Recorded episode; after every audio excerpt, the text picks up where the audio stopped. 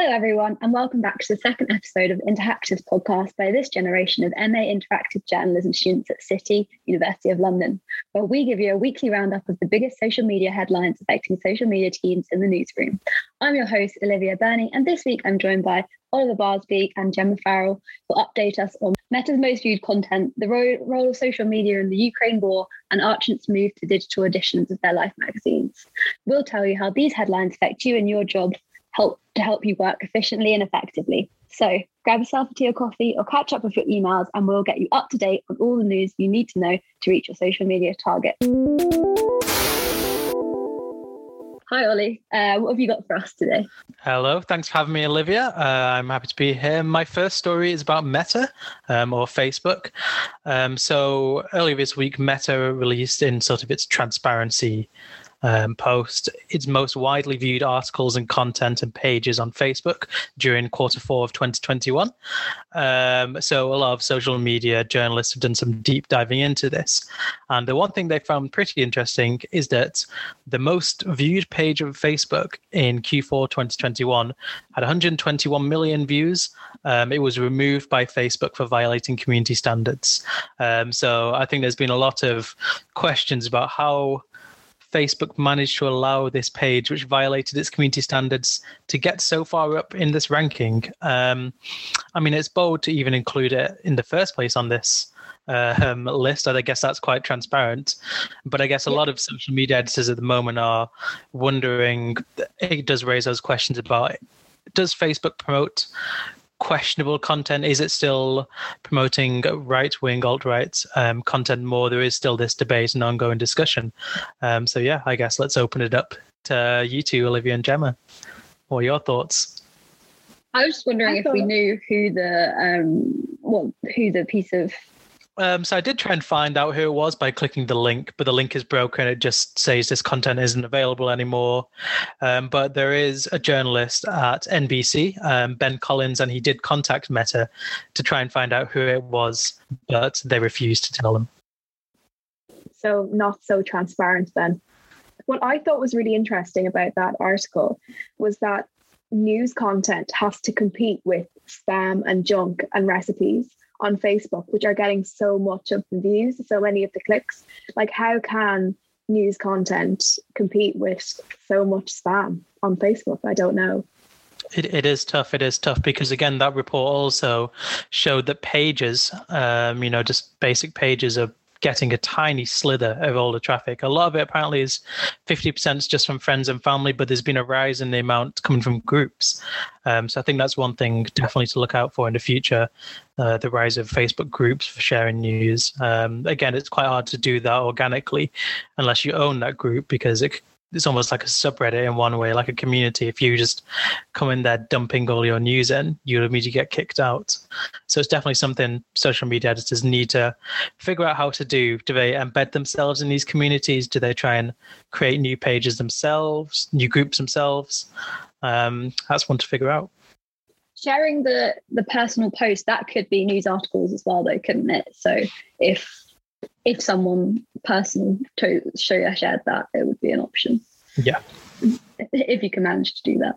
Probably worth noting that it's Facebook's kind of dominance is on the decline. So maybe it doesn't matter so much that news content isn't really getting through on Facebook, because that's not where people really are anymore. Exactly. Yep. It's, this was Q4 2021. And I think when they released some results from it, the Q4 in January, I think it was, that was when it led to their big stock price crash. So this has probably been, this is just a transparency one, but it does obviously reflect the decline in users. Of course, it is still one of the most dominant platforms, one which journalists do still rely on a lot. But yeah, it's interesting to see what will happen next with it. Okay, let's move on to Gemma. Gemma, what have you got for us? So, of course, you can't not look at Ukraine and the current crisis going on and war between Ukraine and Russia. And it's playing out really interestingly online, and social media is having a huge impact on how people are seeing the war happen before their eyes. But it's being used in different ways and for different means. So you have people like President Zelensky, who is using it to kind of mobilize support to combat propaganda, but it is being used for propaganda. It's being used to spread information, misinformation, deliberately and also accidentally, because people share things and they don't realize that it's not been fact-checked, that it's not credible.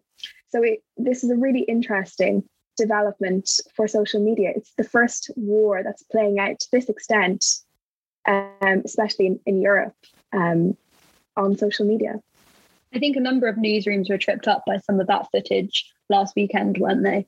Do you have any tips for how newsrooms can notice these videos or pictures to see if they're misinformation or not?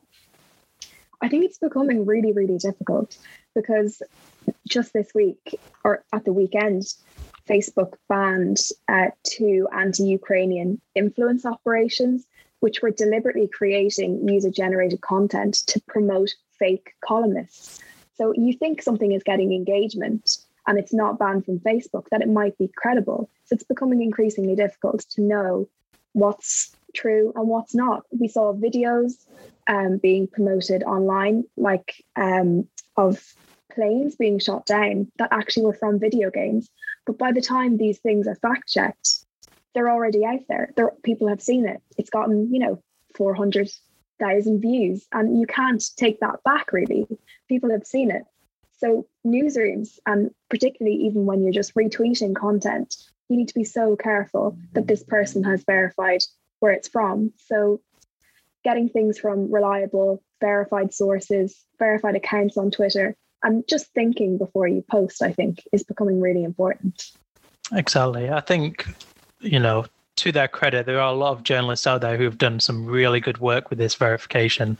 I think I saw one journalist, I can't remember who was looking at a video and comparing it to Google Maps, trying to figure out, is this building here? Where are these lined on the road? Is this where it claims to be? So there's a lot of hard work going into combating this misinformation from journalists. But obviously, when there's this rush for information and it's this big event which has obviously got a lot of attention, a lot of eyes on it, there is that underlying, not desire, but that underlying sort of risk of trying to be the first to get out this new story by posting unverified information. And I think it ultimately will and can cause a lot of harm. I think if you want to check out the Interactive's TikTok, which is at Interactive_, we did, Kaylon, one of our Interactive colleagues, did a very good explainer on how to spot fake news relating to the conflict. So I definitely check that out. I think Bellingcat also have some really good resources on fake news and misinformation. So they're another source to check out. We'll put links to both of those in the show notes. I guess as well on the Ukraine, so it is now one of these another high attention event where the whole world seems to have just stopped and dropped every other piece of news just to cover this. And I guess there is this danger of the burnout, of the news avoidance. I can't tell you how many notifications I've had today from various news outlets on my phone about the latest goings on. And it does, I think I'm probably not alone. I know obviously this is something which other journalists need to be aware of for their audiences, of this sort of danger of over-saturating and oversharing this all this content, because it can be quite distressing for your readers. It can be quite an issue. So I guess it is something which I guess we might need to be aware of in terms of just trying to combat this news avoidance, which could be coming out with, whether that's through promoting other stories alongside it, having dedicated spaces where you don't talk about certain issues or where you just try and talk about other things, not because it doesn't matter, of course, but just because there are obviously people do want a break and do occasionally want to switch off, whether that's through playing video games, listening to music, or reading about something else which is going on in the world. I think it'll be really interesting to see what kind of strategies social media teams take on this, whether they continue wall-to-wall Ukraine coverage or whether some people realise that you need to have other content. And it will be interesting to see who kind of breaks ranks with that first, who kind of tones down the Ukraine, because inevitably it might go on for a long time. who kind of moves away from it and into other things first. And I think it'd be interesting to keep an eye on how well that social strategy works.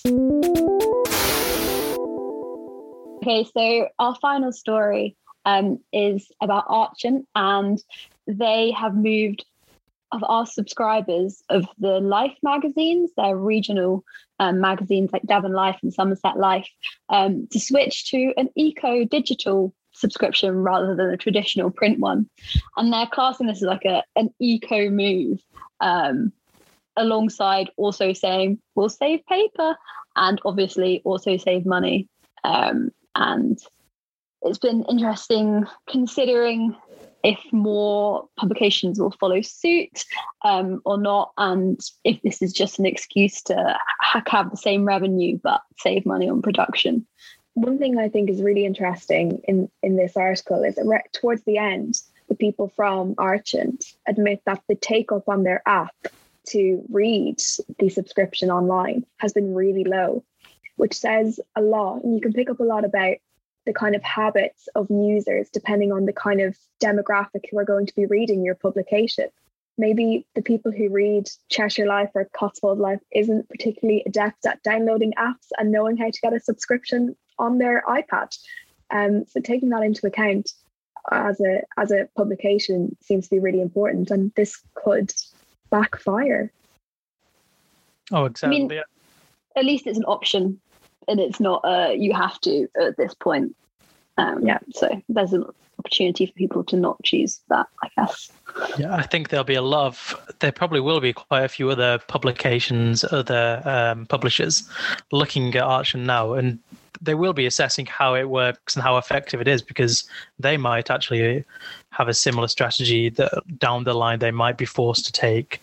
So I guess they will be weighing up the costs and the the costs and benefits of this move. So I think, I can't say publish off the top of my head, but I won't be surprised if this does go quite badly. Places will use it as a case study and as a reason. Audience teams might say, no, this is why we do need this print publication, or why we do need to make this move. But I guess it is too early to say for Archant. And obviously it depends on the continued costs and prices of things. If we continue to see, not to mention the Ukrainian war too much, but that will drive up prices probably even higher with the oil prices soaring. So maybe it's worse and worse situation, the more the need. I don't know. Exactly. And I think just going back to what Gemma was saying about the audience and the ones who are reading these magazines perhaps might not be the best demographic for these online apps. I think it does go back to that sort of putting the audience first. Often it doesn't matter what the demographic is, they just don't like change. You're in that habit. You get your magazine every week at the same day, you do the same thing, you sit down, you have a cup of coffee, you read your Life magazine, and you get to flick through the pages. Having it appear on your iPad, midnight of a day releases, that might, as small as that is, people might not want to do that. It's not just for magazines. It goes across anything. It can be something as small as moving a forum from a website to Discord. It can be some closing down a comment section. It could be, it could be something just like changing the font on a website. All these things you've got to consider how your audience will react to them before you do it, rather than just how it'll affect your work and your life and your bottom line. So lots, that's why I guess the audience team does need to be quite at the core of a lot of decisions, all these considered. I